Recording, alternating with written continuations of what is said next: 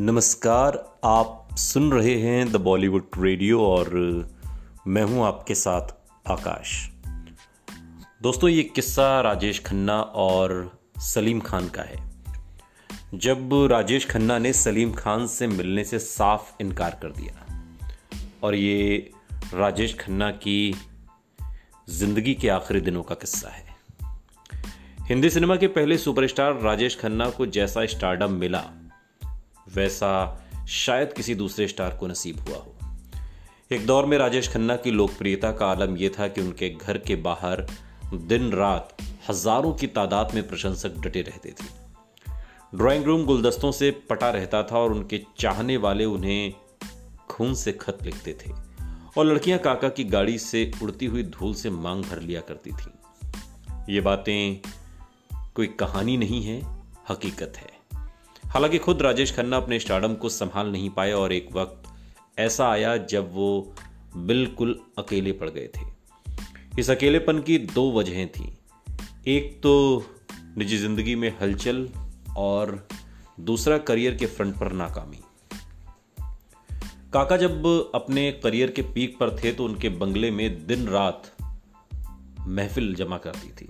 रात रात भर पीने पिलाने का दौर सुबह तक चलता था और बाद में यही उनकी जिंदगी पर भारी पड़ गया। राजेश खन्ना को जब कैंसर का पता चला तो वो बेहद डर गए। परिवार भी काका की बीमारी से सख्ते में था। वरिष्ठ पत्रकार और लेखक यासिर उस्मान अपनी किताब में फिल्म पत्रकार अली पीटर जॉन के हवाले से लिखते हैं कि काका उनसे कहा करते थे कि अगर ग़ालिब दारू पीकर मर गया तो मैं क्यों नहीं। ये राजेश खन्ना की ज़िंदगी का ऐसा दौर था जब शराब का शौक उन पर भारी पड़ने लगा था। यूँ तो काका ने आखिरी वक्त में शराब पूरी तरह से छोड़ दी थी, लेकिन उनका लीवर लगभग ख़त्म हो गया था। बाद के दिनों में राजेश खन्ना ने पूरी तरह बिस्तर पकड़ लिया। यासिर उस्मान लिखते हैं कि राजेश खन्ना नहीं चाहते थे कि उनकी बीमारी के बारे में करीबी दोस्तों को छोड़कर किसी और को पता लगे। उनका शरीर सिर्फ हड्डियों का ढांचा भर रह गया था।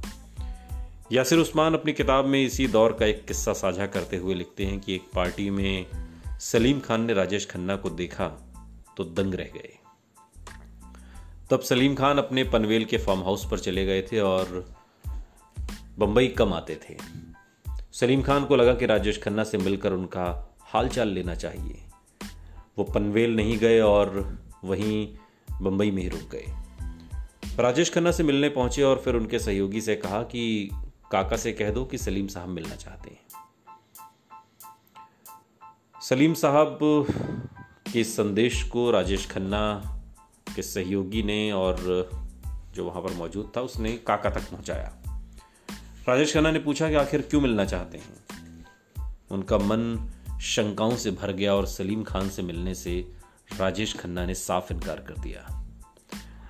दरअसल सलीम खान और जावेद अख्तर, सलीम जावेद की ये जोड़ी, राजेश खन्ना को ये लगता था कि उनके फिल्मी ग्राफ को गिराने में और उनके मुकाबले में अमिताभ बच्चन को खड़ा करने में, स्टार बनाने में, डेवलप करने में सलीम जावेद का हाथ है। और इस बात की तकलीफ राजेश खन्ना को ताउम रही।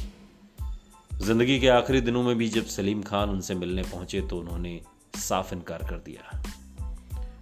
चर्चित एक्टर प्रेम चोपड़ा ने भी काका के इसी दौर का एक किस्सा बीबीसी को दिए एक इंटरव्यू में साझा किया था। प्रेम चोपड़ा उनकी काका से हुई एक पार्टी में मुलाकात का जिक्र कर रहे थे। दोस्त के नाते गले लगाया, लेकिन काका ने कोई खास रिएक्शन नहीं दिया। प्रेम चोपड़ा राजेश खन्ना की ऐसी हालत देखकर बहुत दुखी हुए।